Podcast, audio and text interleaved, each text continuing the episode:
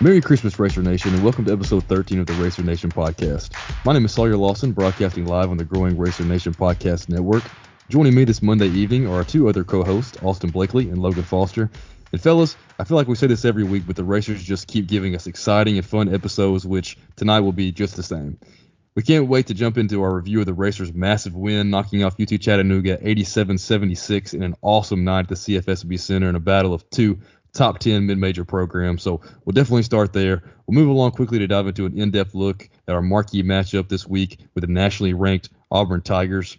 And to wrap things up, we're going to bring back the fan favorite Saul selection for some really fun discussions to kick you off towards Christmas. And also, also Logan's going to give us a quick recap of our props contest and update everybody for where we are um, with that as we're getting close to halfway through the season. So, Austin, Logan, Merry Christmas, and welcome to episode 13. Merry Christmas, boys. We are we are off and running, 10 and 1 start. Um, two really good wins in the past week over uh, Tennessee Wesleyan and uh, and UT Chattanooga. And arguably the biggest test of our season coming up, unless we make it to the, the NCAA tournament and face somebody um, that's a really high seed. I expect Auburn to be up there. Um, but just a top to bottom great team and really looking forward to seeing how the Racers play this Wednesday. Merry Christmas, fellas, and Merry Christmas to everybody out there listening as well. And uh, you're right, Logan, a big, big test Wednesday night coming up against Auburn, ranked 12th in the polls this week, and I think their net rating is nine or something like that. So, so very high. But uh, we'll get to that later because we've got a huge game to talk about. Chattanooga, like Sawyer said, pulled out the W, 87-76, scored a ton of points in that second half, and really got to play in racer basketball those last really 20, 23 minutes of the game, 24 minutes of the game. I remember listening, watching it on TV, and at that under four timeout, I think we were down 11 maybe, and Kenny Kenny made the point. He said these last three minutes and whatever seconds are critical to how the rest of this game goes, and and we we go and cut it to three right there before half, and and just take off running and and really propel in the second half. But really great win for the Racers against a highly rated in the net in the mid-major poll Chattanooga team. Like I said last week, props to Chattanooga. Went to Belmont and Murray State all in one week, and uh, really tough, really tough swing for them. But you can't say enough about how the Racers played in the second half, and just really glad we uh, we came out with a win. Absolutely, Austin. You know, the, the first half was was tough, but I think that this whole game kind of summarized how we've been playing for the whole start of this season. We played tough in the first half, um, just keep it close with them, and then we explode in the second half for uh, to, to propel us to victory, as you said. But you know, the the fir- first glance, whenever I was looking at uh, at the at the review of the ball game, you know, UT Chattanooga was as good as advertised. Um, pre- picked preseason, um, finished first in the SoCon, as we mentioned last week had the best front court and best back court in the whole conference. And I think you saw that firsthand with Malachi Smith. He came out hot, knocking down shots and showcased his ability to be, you know, SoCon player of the year material. And then, you know, just looking at the layup lines, Silvio De Sousa, he is a legit big man. And you can see why he put up the numbers he has so far, you know, averaging close to 15 points and, and seven rebounds a game. So you know, UT Chattanooga, to their credit, they, they were hot. They they came out of the gate ready to play. They played their style of basketball. They hit a lot of contested shots and they fought extremely hard. So, um, you know, I thought it was really big for us to, you know, fight tough and get over that hump, the 11 point uh, under uh, being down 11 points. And, um, you know, we missed a lot of wide open shots. We were playing within the flow of the offense, but we just missed a lot of open shots. Kind of reminded me a lot of last year. Um, but once we finally got it going, it was great. Um, hit those three huge threes, Austin, as you mentioned, down that last three minutes and 50 seconds, including a massive three by Tevin. Um, that ended up being a, a, a Sports Center top 10 play in number seven. And uh, I had the pleasure of sitting with with Logan and, and Dan this past game, and, and Dan calls it out. He's like, Tevin's about to hit this. Pulls up, nothing but the bottom of the net. Okay, so let me clarify something here. Dan did not say that. Sawyer's trying to be very humble. He is the one that actually said, as soon as it left uh, Tevin's hand, that it was good. And Uh, Ironically, it was from the same spot that he hit that uh, that three against Missouri State a couple years ago, which meant a lot to some people. Um, even though we lost by, I believe it was three points. But yeah, the first half just kind of looked sluggish, like you said, couldn't really get in a rhythm.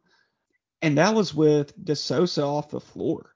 It was a time where I figured we would own the offensive glass, which we did not in the first half. Um, go down low to KJ and get it, get some easy buckets.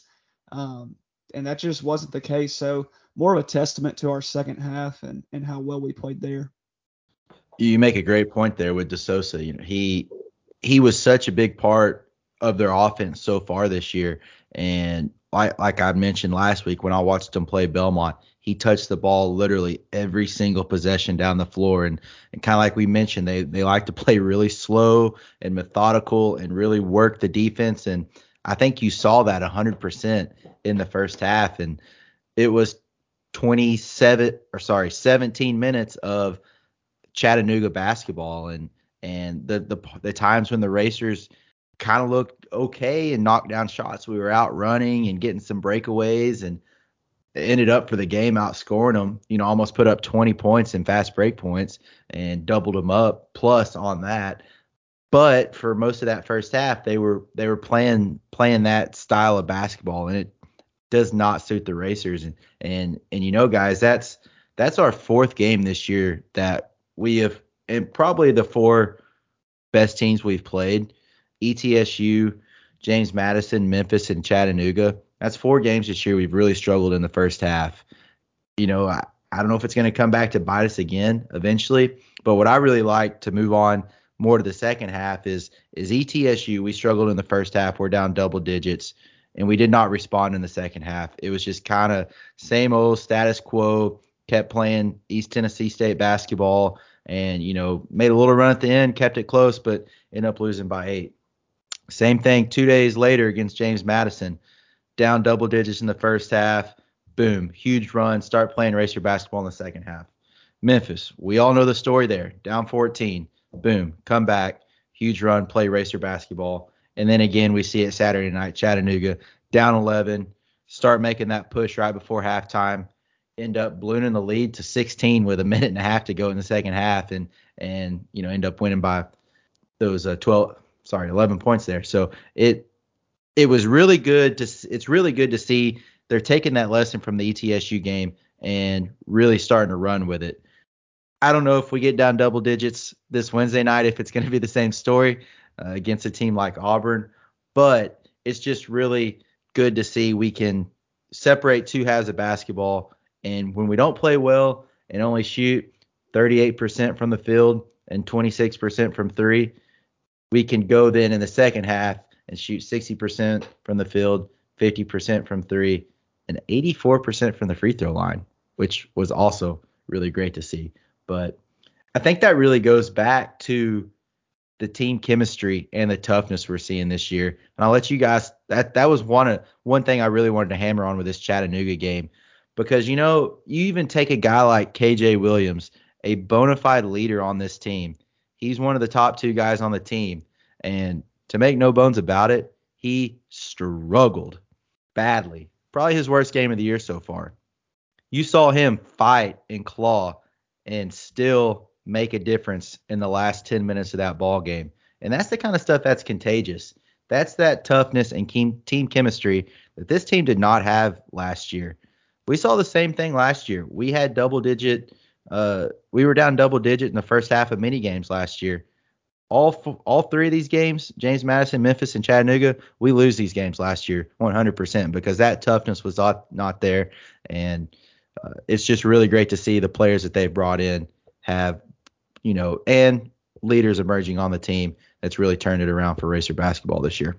Logan, I'm going to have you give us a quick recap on what happened um, during the first time out in the first half uh, for what Coach McMahon did. But first, I kind of want to talk about what I saw at practice this summer and leading up to the to the games. Is you know when I got to see them scrimmage a little bit, Coach McMahon used the the word that no one wants to hear in college basketball, the curse words, four letters, starts with an S, ends with a T, soft. Coach McMahon, that first time out in the first half, came out and let his team know, let the whole building know they were playing way too soft. And you pointed that out to me, and you you said that was going to be the turning point because you know he had to say it. It was what was going on, and he wasn't afraid to call his team out. Yeah, the first time really this year that I've seen him very animated and really get into all of his players' grills. You know, it's kind of tough when you've got KJ and Tevin carrying the load for you for most of the season. You have to go up to them and and let them know that what they're doing is not acceptable. Down, uh, what did you say, 11 points in the the first half, and ironically enough, after uh, about five seconds after Coach McMahon said that, they come over the the PA system and say, "Bring all your soft toys down to uh, the court for the the toy toss or whatever it was." Um, Great time. Um, oh, that's perfect. After Coach McMahon just pointed at every single player on the court and called them soft. And I think that really helped Coach McMahon set the tone for his team for the rest of the half. And Sawyer, I looked at you after Tevin hit that big half court three, and we're down 34 37 going into halftime. And it felt like we were down a lot more than that. Really, no energy out of the team, and which that having a half court three be hit was was a big boost, but um, kind of felt like we were down a lot more than three points at halftime. But come into the second half, and I tell you what, down the stretch, um, one thing that stuck out to me was how fun it was to watch Malachi Smith and Tevin Brown just go back and forth. That was probably the highest level matchup in the country all of Saturday night. Saturday night, it was really amazing to to watch and see. And for for a team that prides themselves and a program that prides themselves on defense for a guy to come in and and put up 36 on you shooting 14 for 17 from the field put up 36 and only hit one three pointer which is pr- pretty amazing. We, we, knew he was a three level scorer could do it at the rim could do it in the mid range and and was shooting 50% from three coming into the game and really didn't lean on the three pointer at all uh, because he could get to the basket pretty much whenever he wanted. And he hit some really tough shots. It's not that the racers were just giving him, uh, you know, the free drive to the basket. He was finishing with contact, finishing over KJ and DJ. And, uh, you know, one thing I noticed, you, we didn't see Tevin guard him a ton. I think Carter Collins took a lot of the role and they threw Trey at him a little bit. And uh, I think it might be one of those things where it's like, dude's having a an amazing night. Let him get his and hold everybody else to uh, their their next highest player. Uh, Jean Baptiste had 12, which I know at least nine of those were in the first half with threes he hit. So one of those things, man, let him have 36 and keep everybody else under. You know, no one else was in double digits other than that. Well, like you said, they were tough shots he was hitting, and he was getting to the basket, getting to his spot on the floor wherever he wanted to go, and making really tough shots. So hats off to the kid. He looks good in blue and gold, but I think he'd look really good in the navy and gold. Yeah, and as uh, we were walking off the or walking out of the stadium after the buzzer sounded, you look over on the opposite side of the court towards where Neil and Kenny are, and we had about four players sitting there talking to him.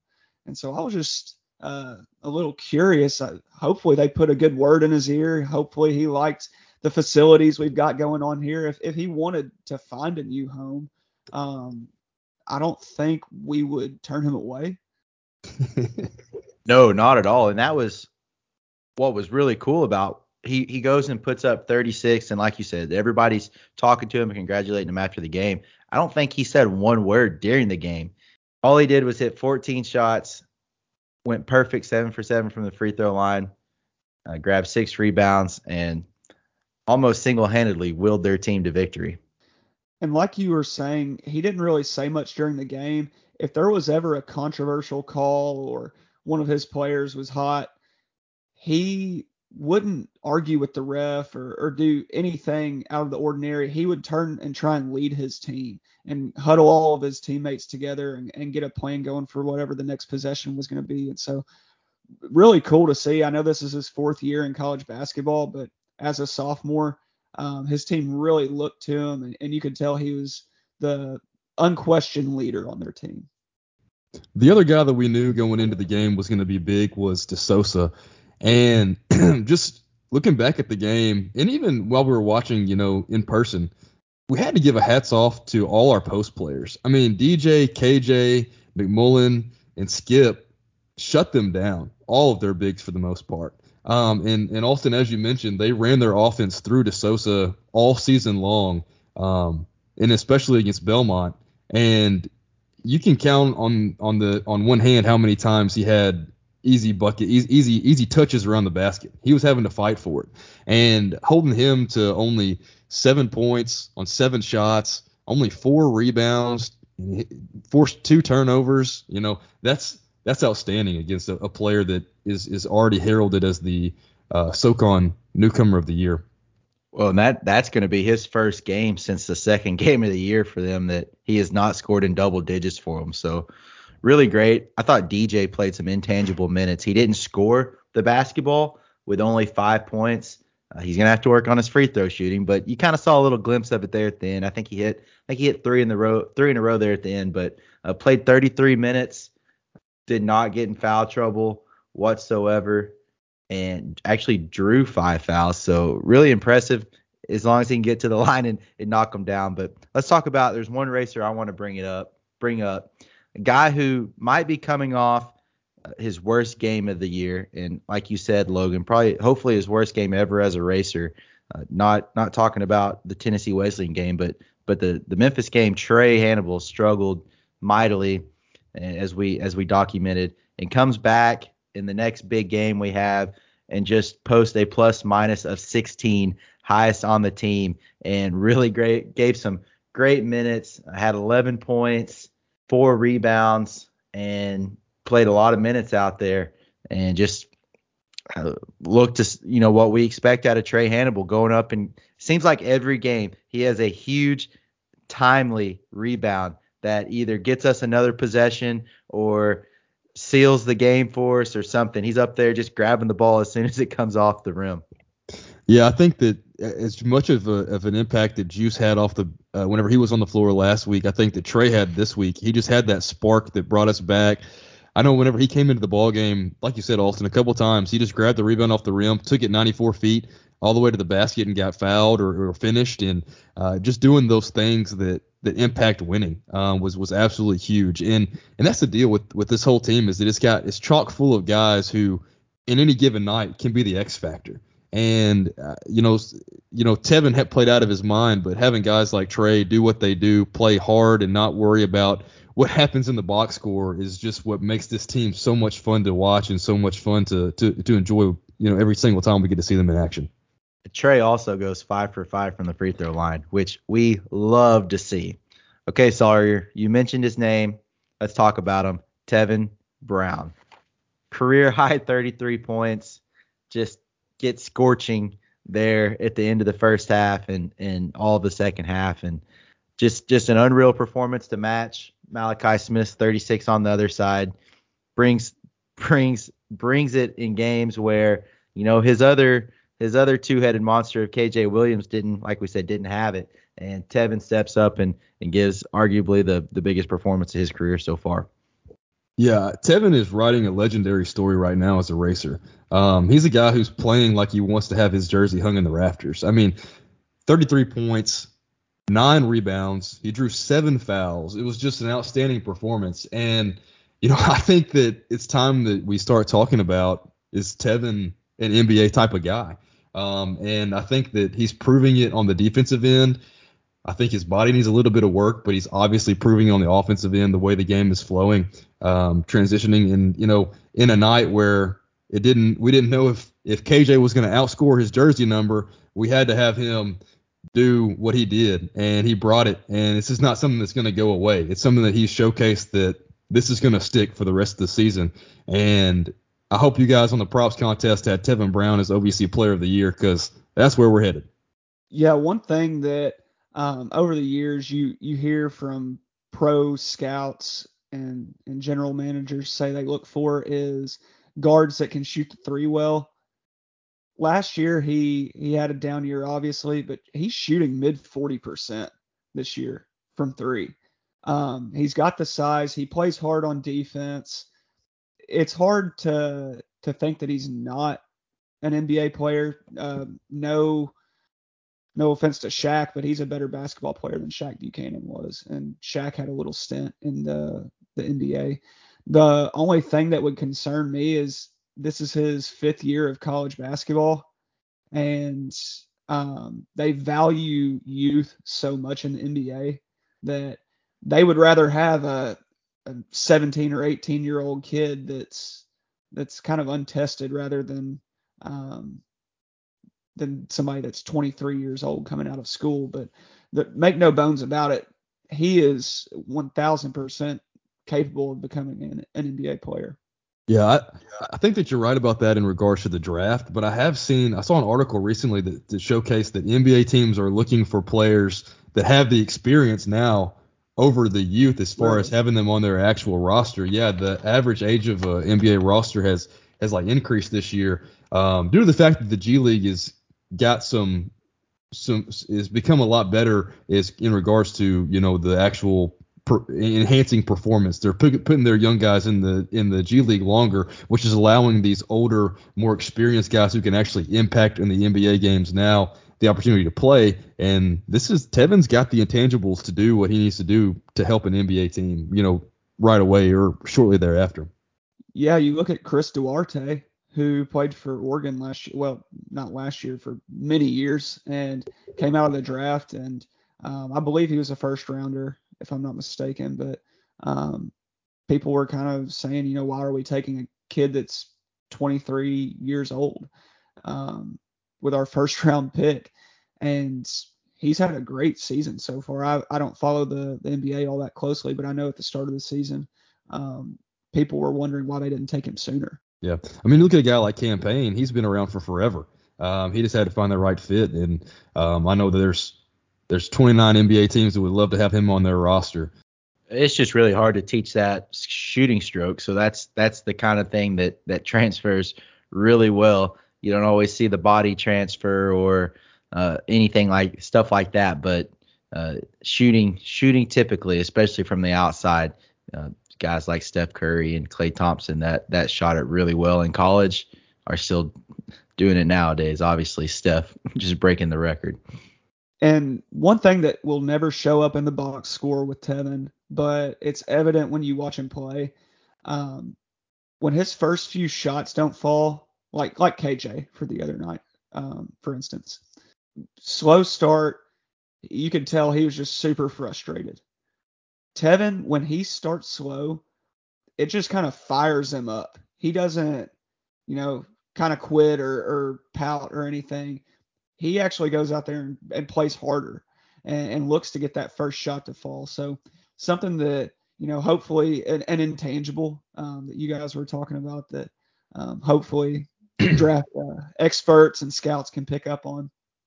Yeah, moving back into the second half. Um, huge shout out. We asked for a, a, a major step up in this department, and the sixth man for the Racers. The crowd brought it on Saturday night. We heard all those chants back at the bank that we hadn't heard in, in, in a few in this whole season, and the players were absolutely feeding off of the vibe the crowd was giving. Um, you know, it was it was great to see. You know, Coach McMahon even gave one of the the heralded Steve Prohm, get out of your seats, and all of Racer Nation did so and provided that lift to take it take us where we were down. You know, 11 to up 16. That's that's a huge swing against a team who's a you know a top 10 mid-major program. Uh, just a few other general observations for me. Blakely, I don't think you gave DJ Burns enough credit man, Garden, one of the top mid-major big men in, uh, out there, getting him in foul trouble.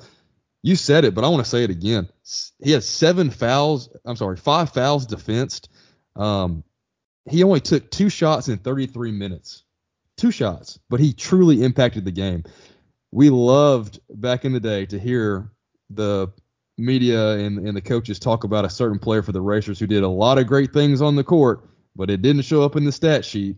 Well, DJ Burns is proving you can do both, and this is what it looks like. And, you know, seven rebounds, five of them offensive. He just does all the all the small things right. He even had four assists and a steal. That's just huge. Um, And so I wanted to make sure we gave him all the credit that he he needs because his his effort and intensity is is not going unnoticed.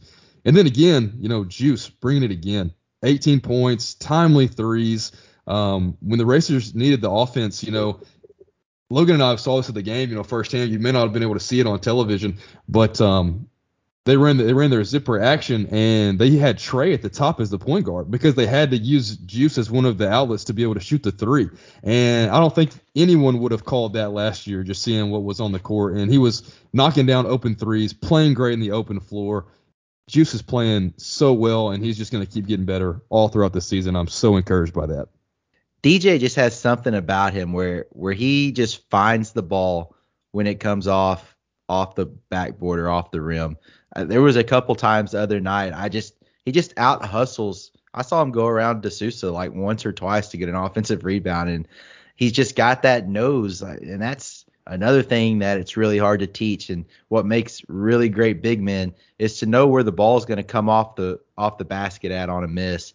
And we talked about Chattanooga being one of the greatest offensive rebounding teams in the country in the country, uh, rebounding over 40 42 to 45% of their missed shots. And what do the Racer big men do? They hold them to seven offensive rebounds. That's a 25% clip. And then the Racers come back and and and grab 11 themselves, which was you know four more than the, the seven of Chattanooga. So I guarantee you the coaches were were challenging the big men. Hey, you know this is a great rebounding team coming in and you've got an opportunity to show them how good how good we are. And you know, looking at the stats, we are one of statistically the better offensive rebounding teams in the country as well.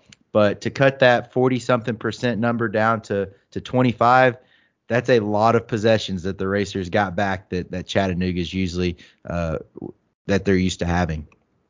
Yeah, I mean, DJ had five on his own, and they only had seven altogether. I mean, that's just that's just crazy. And you can, Logan, I know you mentioned this before, but you can just tell he loves to be in a Murray State Racer uniform, and it's uh, it's so much fun to watch a guy who truly has pride in that and wants to be here, and it's just showing on the court. Absolutely, he seems to be somebody that's so likable on the team. And one thing I noticed was how much joy like all of our team has for playing with each other. We've heard rumors that last year it wasn't the case, and it kind of showed on the court. Um, but this year, when they're actually having fun and enjoy playing with each other, it shows up in the win column as well. And I know we're kind of going long on this, but uh, one thing that I would have liked to have seen us do in the second half, we did it once in the Memphis game, but when Tevin catches fire, we set these down screens for him, and it's him and a big on one side of the court. And after he hits a couple in a row against Memphis, we have McMullen slip the screen and get a wide open layup because the his man and Tevin's man are both running out to prevent having another three hit. I would have liked to have seen us use KJ on uh, Saturday night in that position to where at that point, I don't know if he had scored.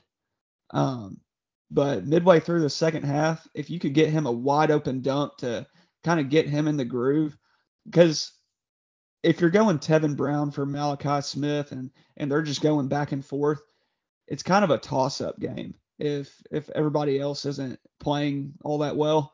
But if you got KJ uh, on his game too, then racers are dang near unbeatable at the bank. And so really would have liked to see him get some easy buckets and, and be put in a rhythm to where he could succeed. Yeah, I, I, I agree to that. Um, but that that is a perfect segue into what I wanted to talk about next, which was you know our baby stat buckets around the basket index. Racers dropped their second game in a row in that department, 38-32. Um, still come out with the win, which is outstanding. Um, but I want to give a lot of credit, you know, to their bigs for execution, but also, you know, just their reputation. Uh, the reason why I say that is, you know, the Racers bigs outside of KJ combined for three makes. Um, and most of KJ's came at the end of the night when the game was pretty much already decided. So, um, you know, Logan, I know that you're a big X's and O's guy like myself. So, you know, going in a little bit further in depth, you know, there's a lot of Racer basketball bennies out there, so I know they probably know what we're talking about. But I had written down that what exactly what you talked about about how your favorite play is that block to block roller where they always end up getting KJ wide open for the layup or slipping the screen and dunking. Every time. Yeah. And, you know, it's that play where the ball gets whipped around and they come off a back screen and he's wide open for a layup. But those plays specifically rely on our smaller guards to set an effective screen on the opposing big man. And their big men are massive. So doing that, taking them out of the play are the two reasons where I guess we didn't have that in play as much on Saturday night. So, uh, not to skip to the next game, but how are we going to do that against Jabari Smith and Walker Kessler?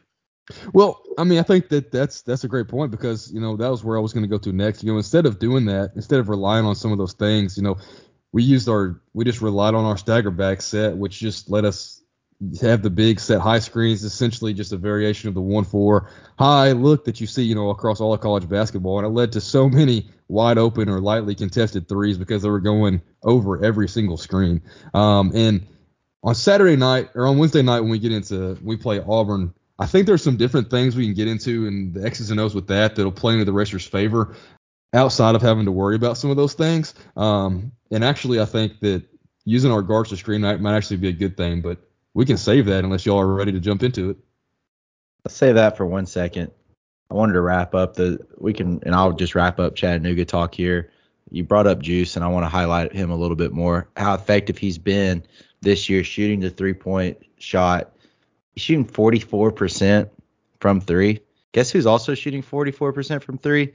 Uh, Tevin Brown. So you've got two of your starting point of your starting three guards that are shooting 40 ish, 45 ish percent from three, and that's uh that that's a lot of winning basketball. And and you talk about Logan, you, you mentioned something about how the Racers are going to win a lot of games when you got multiple guys going. You know, we score 87 that that puts our scoring average up to 86 points for the year.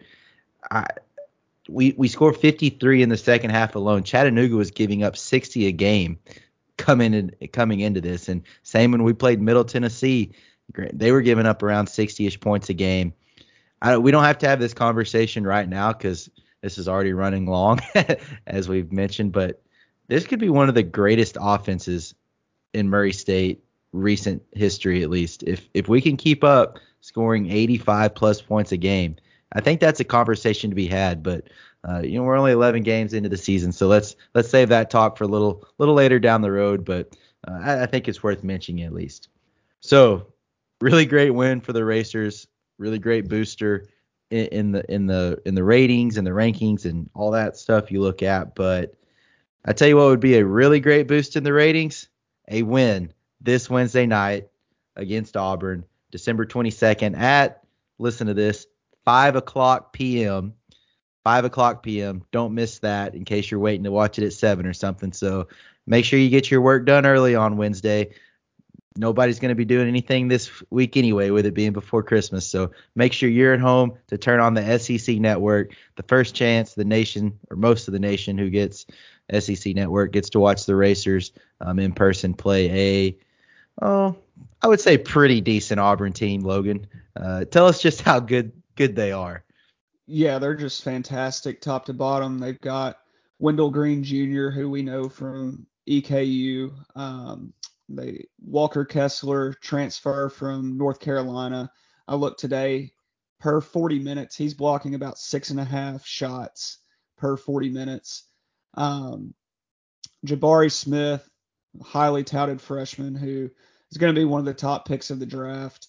KD Johnson, a transfer from Georgia. Um, I believe if he actually had a neck, he could be an NBA prospect. He was just a little bit taller. He's uh, about 5'11 and not a point guard, but he goes in there and, and can score and, and produce on both sides of the floor. Uh, Devan Cambridge, they're they're just loaded with talent. Um, another great team for Bruce Pearl, and um, just going to be a real tough test for us. I don't think you can overstate the the job Bruce Pearl has done at Auburn.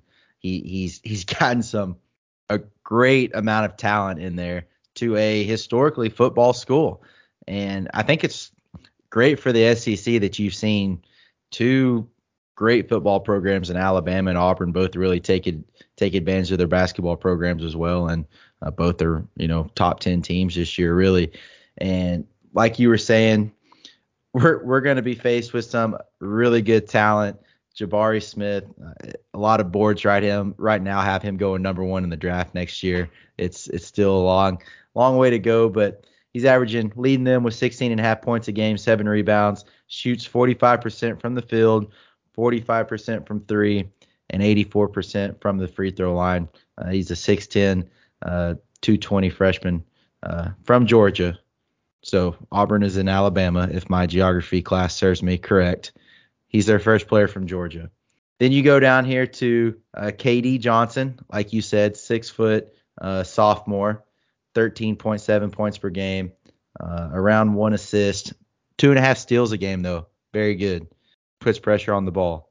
He's from Georgia. All right, let's go down here to let's skip Wendell Green. We'll come back to him. Walker Kessler, like you mentioned, Logan. I think we talked about him in that second episode. 7'1, 245 sophomore, top 20 recruit back in 2020, transfer from North Carolina. Uh, guess where he's from? Georgia. So just amazing to see a guy like Bruce Pearl uh, from Alabama go to Georgia and pretty much steal all their talent. Uh, that's that's kind of I don't know. I thought that was a funny little uh, funny little insert there, but uh, Walker Kessler is averaging 9.2, uh, 7.3 rebounds a game, 39 blocks, uh, and just to put that in perspective, right now our leading our leader in block shots is Tevin Brown with nine on the year. So shows you how much he affects around the basket.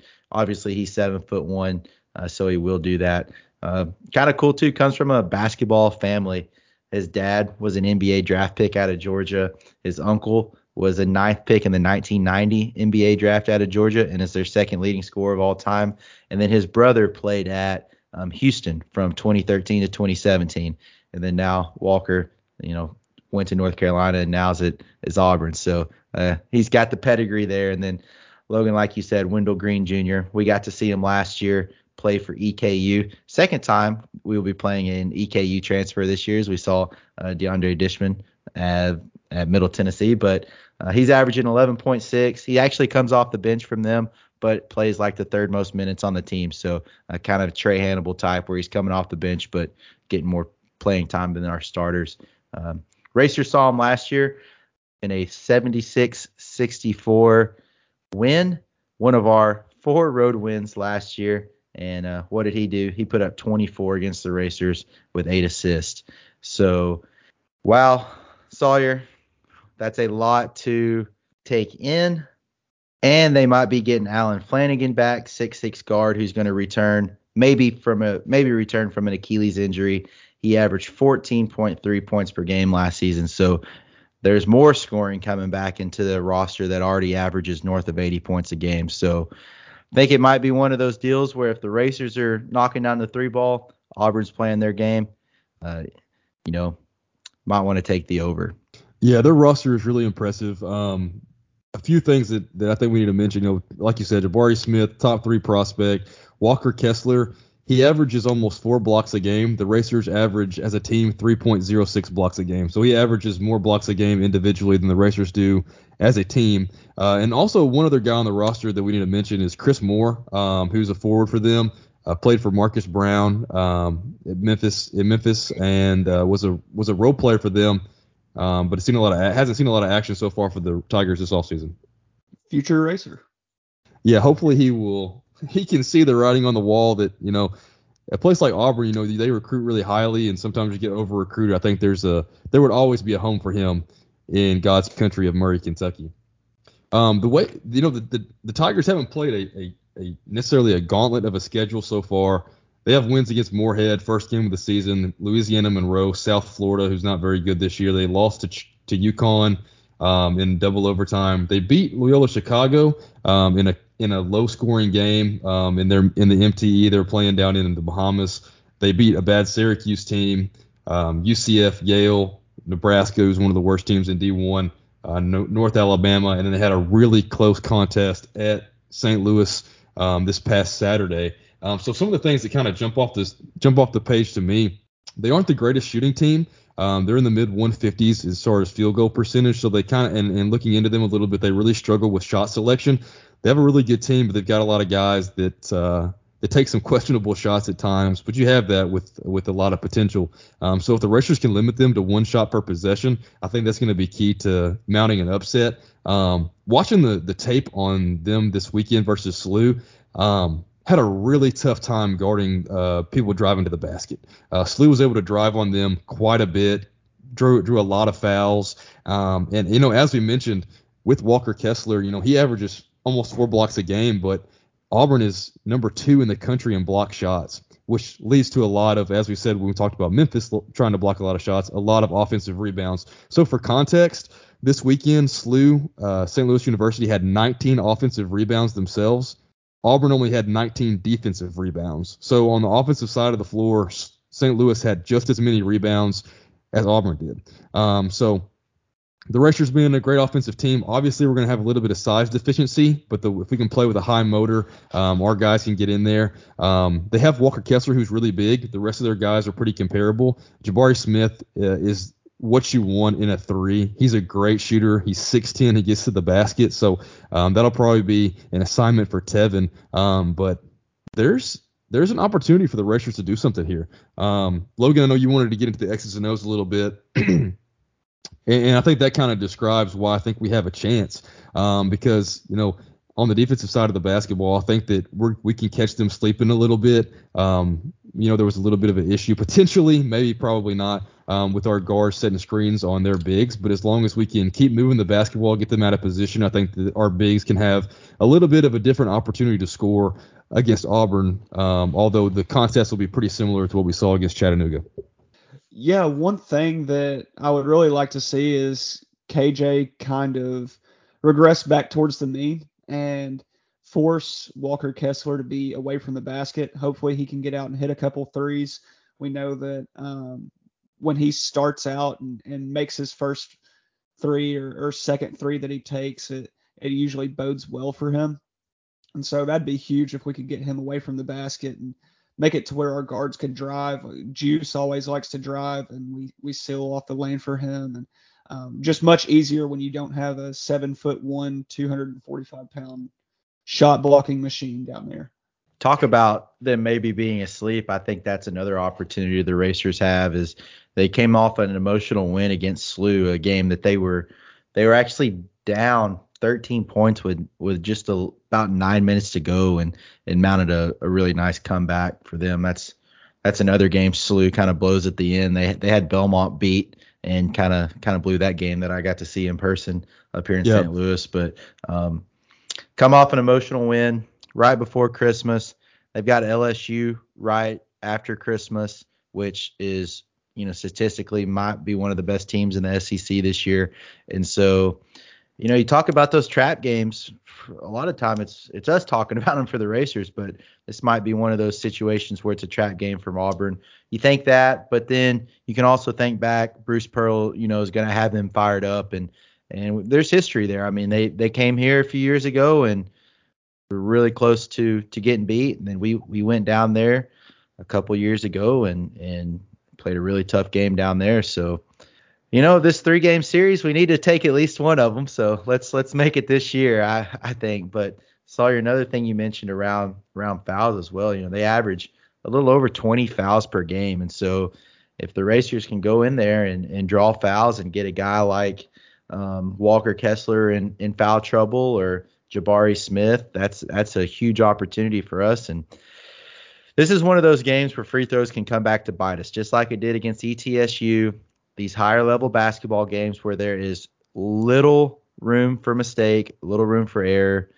The Racers need to be knocking down their free throws like we did this last Saturday night. We need to be walking, knocking down three pointers at a 35 plus percent clip, and we cannot turn the ball over more than uh, I'm going to put the number at 11 and a half. If we can have less than that, shoot 35% plus from three, and let's just say I don't think we have to out rebound them. I think if we keep the rebounding within five ish, um, I think the racers, the racers, I think those are the key stats for the racers to look at to to be able to pull out a victory.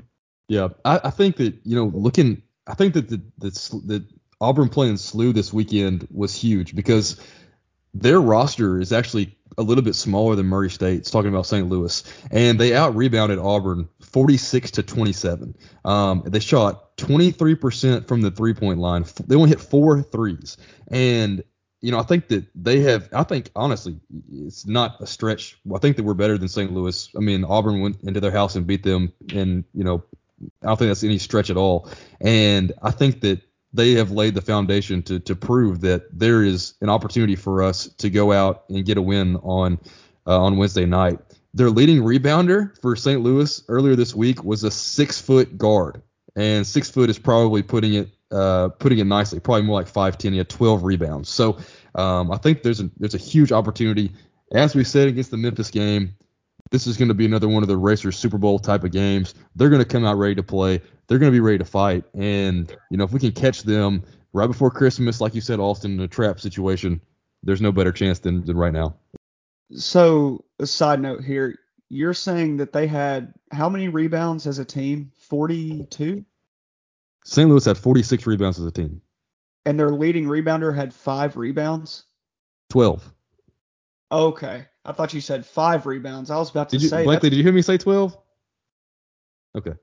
Okay, I don't know where I got that from, but that was another. Yeah, that math would Racer Joe D's uh, measure of balance. If they have 46 rebounds and, and, their leading rebounder has five boards. Hey, we, we don't claim to be perfect here on the Racer Nation podcast. That's are optional. Never have, never will. Either way, uh, one one number we can't mess up is is what a good opportunity this is for the racers in, in terms of the net ranking. As we know, that's something they look at big time when it comes to March and seeding and and bids and all that stuff. And and after after tomorrow Wednesday, I guess it'd be tomorrow when you're listening to this podcast. If you listen to it on the day it comes out, uh, racers aren't going to have a lot more opportunity to improve their net rating. And uh, you know, we sorry we should have gotten a big bump from that Chattanooga win because they were top 30 in the net if I if I'm not mistaken. Yeah, you know the RPI is out, the net is in in regards to how they seed people for the tournament uh, come March and how uh, at large bids are given. A real head scratcher happened this week with the net. Um, we entered this weekend uh, number 38. We beat a Chattanooga team who was ranked number 43, and somehow Indiana leapfrogged us to take our spot at 38, and we dropped to 40. Um, you may ask, who did Indiana knock off to jump us in the ratings? Well, they beat Notre Dame, who's ranked number 134 by six points. So they're nine and two. We're 10 and one. We have the same amount of quality wins across the board. Actually, ours are higher. The only way I can see the, the, the, the formula calculating them to be ranked ahead of us is their two losses they've lost against Syracuse and Wisconsin. But I don't understand why you would reward a team for their losses just because they had them on the schedule. You should grade teams by their wins with the teams they have on the schedule. Um, if that was the process, there's no way this this would have been flipped. And um, it's honestly really concerning, Austin, as you mentioned, because for the rest of the schedule, our strength of schedule is going to drop off drastically after this weekend. So getting a win against Auburn would be huge. Um, and it's this weekend only proves the net is still just as flawed as the RPI was. So you're basically asking them to stop the count. Yeah, after we win on Saturday or on Wednesday against Auburn, let's just uh, shut it down. Well, you say shut it down, and unfortunately, that might be a possibility with everything that's going going around college basketball right now. I take it back. I take it back. okay, I was gonna say, be careful what you wish for because um, that is that's one thing not to spoil our sauce selection. That's one of my wishes going into the new year is uh, that college basketball keeps on rolling. So we mentioned sauce selection. I think that's going to wrap up our Auburn talk. And this is a segment we have not had in a few weeks. We've been so busy with with games and big wins, and we, we've been talking a lot about racer basketball, and and we've kind of pushed off sauce selection just to keep the episodes manageable. But since it is Christmas week, uh, we only have one game coming up, and you're probably not going to hear from us. You know, since we're doing this episode early in the week uh, to to accommodate the Auburn game and Christmas, you guys are probably not going to hear from us till uh, most likely next Wednesday or so. And you guys got plenty of time to listen to an hour plus long podcast. And so we wanted to throw in a special sauce selection with this holiday season coming up. Sawyer, let's uh, pose the question to us and let's get some good discussion going.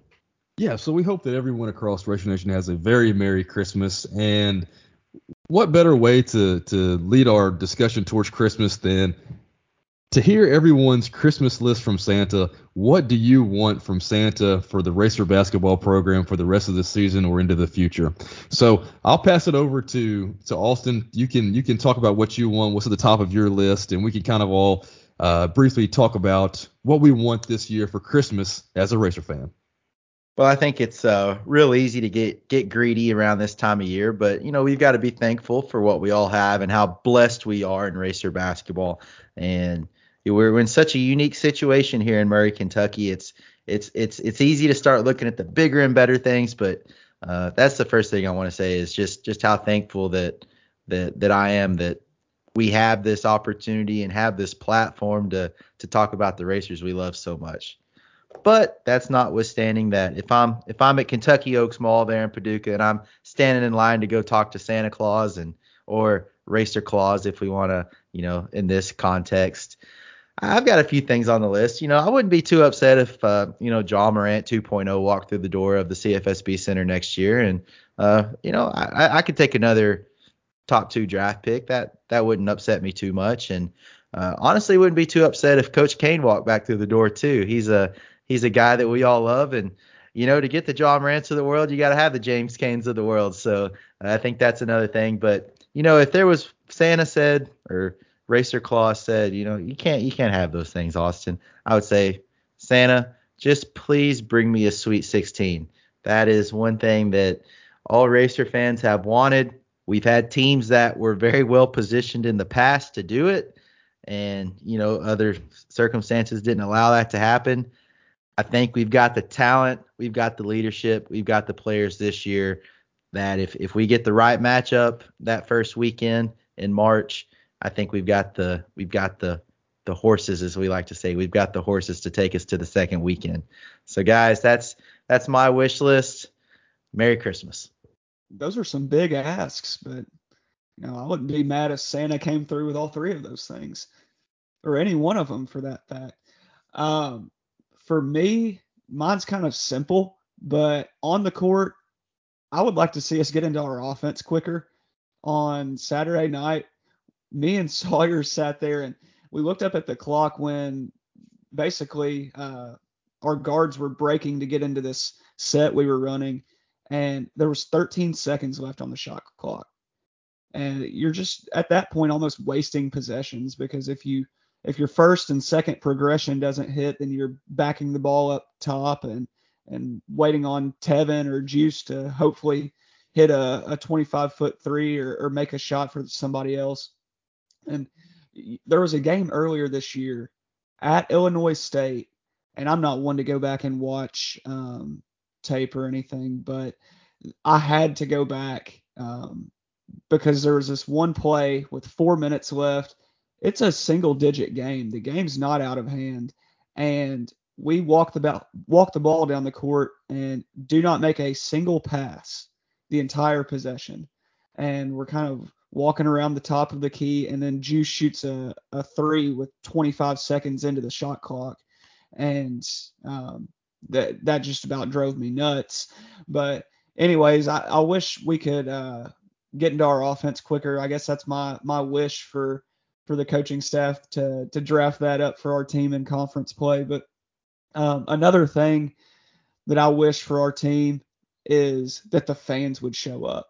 Sawyer mentioned that um, Saturday night was the best our fans have, have been in almost two years, and uh, it's the truth. But in the first half, I don't think so. Um, second half, we kind of came alive and we actually heard our first "Let's Go Racers" and and first defense chant in a long time.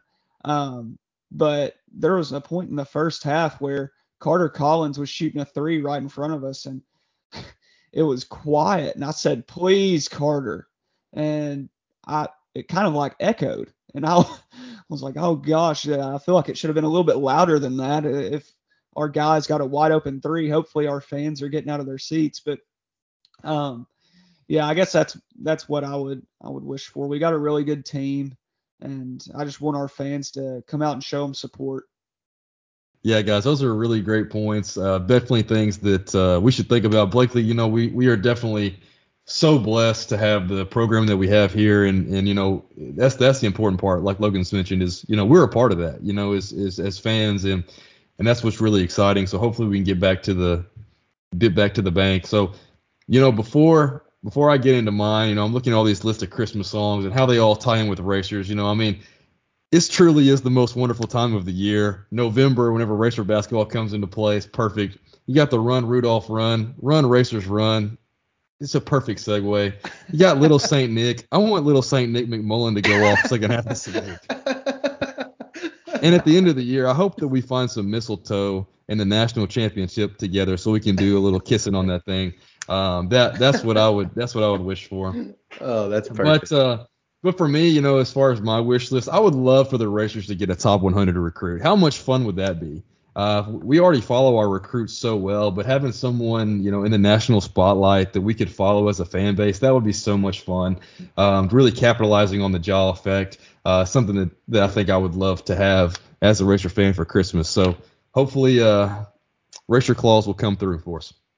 Sawyer, what a great, great sauce selection right here before Christmas. And, and like we always say, guys, you, all of our listeners have been great about interacting with us on Twitter and Facebook. So uh, give us your guys' Christmas list. I I know Twitter world has kind of been crazy. We kind of had another tweet go, you know, semi-viral, not not quite Ja Morant status, but uh, I tweeted yesterday that I was I was at the uh, the MVC meeting, and as you guys know, we're three idiots who just talk about racer basketball on a podcast. In no way or form would I ever be invited to that meeting, but I, I think actually some people took it serious and ended up getting like tens of thousands of views on Twitter. So uh, trust me, guys, I was not there. I I did go by the office and take my picture, but that was maybe two months ago, and just been kind of sitting on that picture to uh, for a funny time to put it out. So uh, trust me, I wish I had I wish I had the inside scoop on what went down yesterday, but uh, from our sources, what they're saying is uh, it was positive for the racers. Yeah, absolutely. Um, that that was hilarious that uh, people took it so seriously. That was a lot of fun. Um, but everyone knows that if you were in attendance, that would have been in great hands because you would have brought the goods and would have given a outstanding uh, speech as to why Murray State should be a part of the Missouri Valley Conference. Before we move into move on to Logan's listener of the week, I had one more thing that I think I wanted for Christmas, and I, I know Logan and I both want this really bad. Um, but if they ever make available, you may not have been able to see it on TV, but the coaching staff has and the players are wearing these new Nike Kentucky Strong Murray State Nike shirts. They're outstanding. If they ever make those available at the bookstore, I hope we as Racer Nation buy the whole stock out of them um, because those are so cool. I uh, love it, and I hope that maybe I can get one for Christmas. I promise you that we can see those on TV because I I turned to my fiance and said the exact same thing, and uh, she mentioned she was like, man, it'd be cool if Nike just uh, made them, and then all the all the proceeds that they sell those shirts go go back to the tornado relief fund. And I think that's something they could raise thousands of dollars doing because they are a slick design, and uh, I would I would be rocking one as well, and I know you would too, Logan. So that'd be something really cool. Maybe we can, uh, you know, we know there's a lot of folks from the athletic department that listen to the pod here, so hopefully that can get in the right hands and uh, you know, they can act on that. Logan, let's swing it around to you. To close out this episode with your Christmas version of Logan's Listener of the Week. If it's Santa Claus, just go ahead and tell us now. It's not Santa this week. Um, but before I do that, I want to give an update to the props contest. Um, right now, we have a dead heat up top. We've got three people tied for first. And those three people are David Carmen, Jason McKendry, and Landon Russell. And another thing that I found interesting, we had, of course, thousands of people submit um, entries to this, and one person picked that we would beat Memphis. And who was that? It was Sweet June Welter. And I'm clap it up for Sweet June. And I tell you what, she's picked us to beat Auburn too. So she's our good luck charm. Hopefully she's uh she's right on that one as well. But my listener of the week, Sawyer helped me out with this one. Um, it was somebody that we we saw from afar at the the game Saturday night, but he made himself uh, known and, and, was very vocal about his uh, his thoughts for and pride for the racers, and that is Jay Nemo of Marshall County. Jay was given the business to the officials he, on Saturday night. Just absolutely letting them have it. And and we loved it. I feel like he was the only one in the first half with a little bit of energy. And he really brought the heat that night. Um, right now, uh, he's it, for those that don't know Jay, uh, just a golf prodigy in Region One. Now playing at Mississippi State uh, for now until we can get him on with the racers. But um, just great showing from Jay. Glad he uh, he was in the in attendance on Saturday night, and and hope he can come to some more games. Yeah, it was great to see. I think that he might have single-handedly sparked the fire uh, that lit the racers to get comeback in the first half. So that was a no-brainer listener of the week. So congratulations to you. Well, as always, we appreciate uh, everyone for listening and sticking it out this far. We hope everyone has a great Christmas a great new year and can enjoy a Racer win on Wednesday night. That would be a great Christmas present for all of Racer Nation. Like we said last week for a programming note, next week we are going to have the one and only Kenny Roth of the Racer Radio Network on the show with us to kind of wrap up our first half of the season, look back at some of the highlights of the non-conference, and then also look forward to uh, what we can uh, what we can expect in OVC play. Kenny's going to have some really great insight as he spends all the time with a team on the road. Got to spend three days with the guys down in Naples, and he's going to be able to hopefully have a few nuggets for us that uh, we're not, you know, not always privy to. So really, really looking forward to having Kenny on. And then, like I mentioned next week or last week, we uh, we've got got our next big interview set up. So we're really looking forward to that to start of the year. And guys, with that, I think that'll be all. Thanks for listening. Merry Christmas. And Sawyer, send them all. Go Racers. Go Racers. Go Racers.